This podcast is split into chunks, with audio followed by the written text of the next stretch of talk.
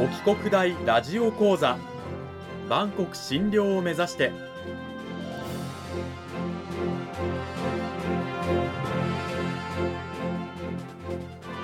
番組タイトルにある万国診療とは世界の架け橋を意味する言葉です。この番組は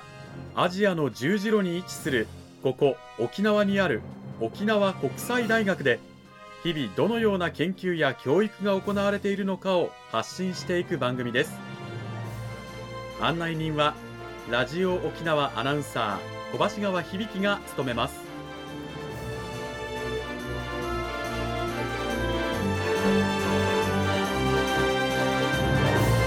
この番組は沖縄国際大学の提供でお送りします。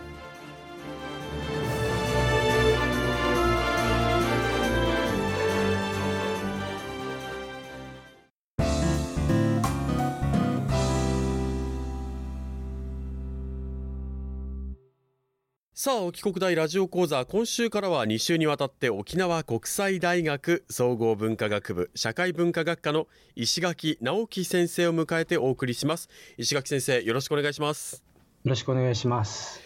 さあ、内容に入っていく前に、まずはですね、石垣先生、自己紹介をお願いしたいんですけれども。はい。このラジオを出させていただくの2回目になるんですけれども、名前の通り石垣島出身で、高校まであの八重山にいましたけれども、11年前ですかね、県外の大学大学院を出て、2010年に沖縄に戻りました。で、後でまたお話しますけれども、文化人類学ということで、台湾のことと、まあ、沖縄のことを、まあ、近い地域ですけど、を中心に、えー研究を進めております。どうぞよろしくお願いします。よろしくお願いします。そんな石垣先生、も数年ぶり、3年ぶりぐらいかな、沖国大ラジオ講座に出演していただきますけれどもね、お迎えして、今週から2週にわたって講義タイトル、文化人類学による沖縄理解地域で活躍する人材の育成と題してお送りしていきたいと思います。さて今講義タイトルにもあった文化人類学。ね耳にしたことはあるこの言葉ね。で漠然となんとなくイメージはあるんだけれどもっていう方はラジオ聞いてる方にもいらっしゃると思うんですがあの石垣先生そもそも文化人類学というのはどういった学問なんでしょうか？はい。確かに耳にしたことはあるけど、実際何をやってるのかよくわからないと。例えば政治学とか法学とか社会学とかいうのだと多分、なんとなくこういうことやってるのかなと分かりやすいと思うんですけど、人類学はですね、比較的とても、まあ、新しい学問で、うんえー今の形になり始めてまだ100年経ったかなぐらいです。その前からもちろん、基本的な方向性としては、異文化も含めて人間社会を理解したいと。自分たちのところだけじゃなくて、まあ、ヨーロッパから見てアフリカとか中東とか、中国から見て東朝鮮半島とか日本とか、え東南アジアとか、まあ、日本から見てもそうですけれども、そういうふうに自分たちのところだけじゃなくて、周りも見ながら世界の文化の共通点とか、あるいは特定の社会文化の特徴を見ていこうと、明らかにしていこうっていうのが文化人類学です。へえじゃあこういろんな地域の文化とか習慣とかそういったものを比較しながらこう違ってる部分あるいはこう共通している部分おそらくここは人間にとっては普遍的なものなんだろうなとか、あそういったものをこう明らかにしていってこう人間に対するこう知識といいますかねそういったものを深めていくっていうようなはい。学問なんでしょうか、そうですね。なので、ある意味、なんて言うんでしょう。すぐね、試験を受けて、なんかお給料が上がるとか、そういう技術的な学問ではないんですけれども、うん教養としてはですね、後でもお話ししますけれども、これからどんどんどんどん、今コロナではありますけど、グローバル化が進んでいく中で、より一層、そういう基礎的な人類学的な知識っていうのは、皆さんに必要なんじゃないかなと思っています。うん、その文化人類学なんですけど学問としてどういったこう特徴というものがあるんでしょうか、はいえー先ほどもちらっとお話ししましたけど、人類学は他の社会科学、人文科学からちょっと遅れてですね、ヨーロッパが世界に広がっていく中で、ヨーロッパ以外の地域をヨーロッパの人たちが理解して人類について考えるっていうところから始まっているんですね。なので、そもそもが外と比較してどうなんだろう。自分たちって何なんだろうっていうことを、外の視点と内側の視点、両方合わせて考えていくっていうのが人類学の特徴の一つです。で、もう一つはですね、これは1920年代、今から100年ぐらい前から流れとしてなっていくんですけども、文献だけで研究している人類学者多かったんですけども、19世紀には。うん、20世紀の前半ぐらいになってくると、やっぱ現場行かないとダメでしょと。現場に行って、インタビューして、フィールドワークをして、現場から、現場に行かないと聞けない声を拾ってきて、そこから論文を書いていこうと、本を書いていこうというところを特徴としています。なるほど。じゃあつまりあの人付き合いが苦手とか人とコミュニケーション取るのが苦手っていう方はこう、まあ、フィールドワークが苦手っていう方はちょっと難しいかもしれない学問ですよねそうですね、はい、文献だけで歴史人類学という分野もあるので、うん、そういう研究をされてる先生もいますけどやっぱり、えー、本家本元としてはやっぱり現場に行ってっていうところが強調されますね。なるほど、まあ、特徴としてやっぱりこうフィールドワーク現地調査これがすごく大事なんだという学問なんですね。で何々学みたいな学問ってやっぱり高校の時にはなかった学問だと思うんですけれども、はいはい、その高校の学んだこととのこの文化人類学との関連といいますかつながりというのはどういったところにあるんでしょうか？はい、私もあの大学に入って初めて文化人類学とか多文化理解とか異文化理解とかそういう授業を取る中でだんだんこの学問を知るようになっていったんですけれども今振り返ってみると流れとしてはですね高校まででやっている世界史日本史あと地理ですね。あと今科目がどんどんどんどん改定されてるので分かりませんけどかつてだったら倫理整形とか現代社会とか、うん、えー、そういう高校までの授業の延長線上で日本って何なんだろうとか東アジアの近隣の国について理解しましょうとか、太平洋の島々はどうなんでしょうかとか、アメリカ、ヨーロッパの社会はどうでしょうっていう形で広がっていくと、まあ、最終的には文化人類学になると。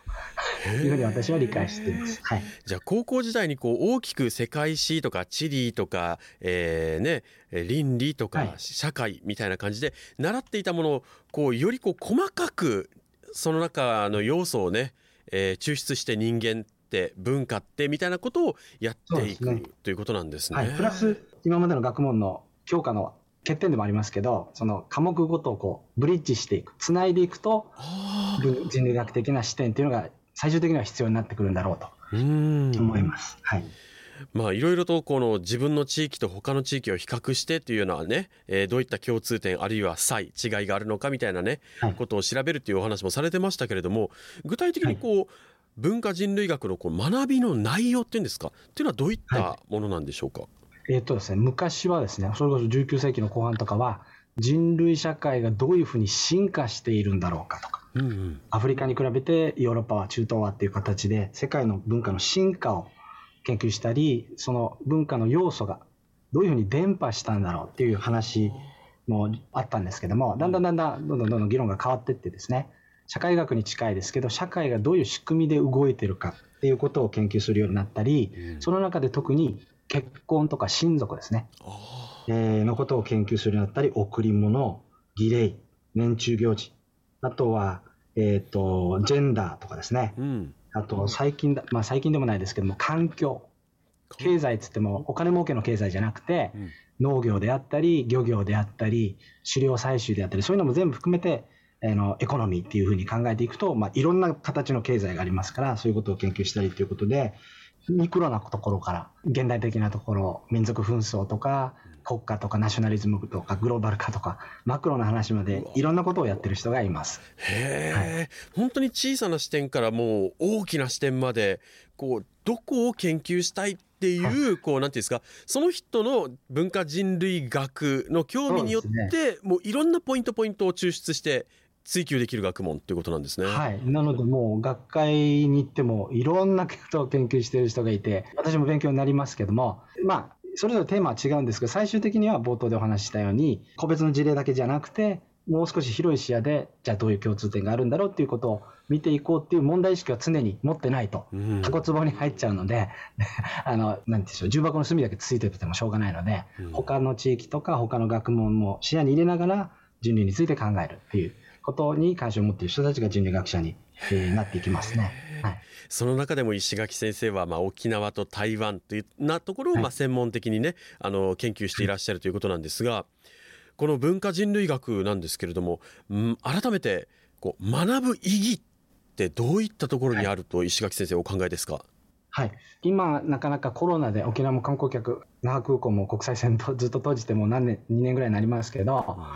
いずれは徐々に徐々に海外からの観光の波も戻ってくると思うんですが、沖縄がこれからアジアに向けて、世界に向けて開いていくっていう時に、まあ沖縄だけじゃないですけど、日本もそうですけども、日本全体もそうですが、えー、自分だけ見ているんじゃなくて、外と比較して自分を見る。で、自分をちゃんと理解した上で、外の人たちに自分を伝えていくっていうことは、えー、これは別に公務員になろうと、不動産であろうと、金融であろうと、福祉であろうと、いろんなところでそういう視点って必要になってくると思うので、えー、先ほども言いましたけれども、あの基礎教養として、ぜひ、えー、知ってもらいたいし、ますます21世紀、人がこうやって情報が、お金が、物が移動する中で、あのこういうふうな広い視野とミクロな視点という人類学のスタンスっていうのは重要になってくるんじゃないかなと思います。なるほど。まあ我々沖縄の人は特にですけど、この内南中である。ね、沖縄の人間であるということにこう誇りを持っている方多いって聞きますけど、はい。はい、じゃあ沖縄の人間ってなんだろう、沖縄ってなんだろうっていうことを知りたい知るときにやっぱり他地域と比較してないとわからないわけですよね。ここが沖縄の独自性だとかっていうのは。やっぱそういったこのグローバル社会の中でこうね国と国とが簡単につながれる時代だからこそそういった違いというものをしっかりと知らなくてはならないんだよっていうようなことなんですね。はい、そう思います。はい。この時間は沖縄国際大学総合文化学部社会文化学科の石垣直樹先生にお話を伺いました石垣先生どうもありがとうございましたはいありがとうございましたさてエンディングの時間となりましたけれどもね今週はあの文化人類学ってそもそもどういう学問なのということで石垣先生にお話を伺ったんですがさあそれを踏まえて石垣先生来週2週目はどういったお話聞かせていただけるんでしょうか？はい1回目は今回はあの人類学の概要を簡単にお話ししましたけれどもやっぱり、えー、沖縄の事例から見ていった時にじゃあその文化人類学の視点が沖縄に何を提供してくれるのかもしくは沖縄の人たちが文化人類学を学ぶことでどういう視野が開けてくるのかっていうのをもう少しあの来週次回お話できたらなと思っています。はい、来週も皆さんぜひ石垣先生の講義楽しみにしていてください。沖国大ラジオ講座今週は総合文化学部社会文化学科の石垣直樹先生にお話を伺いました石垣先生来週も引き続きよろしくお願いしますよろしくお願いします。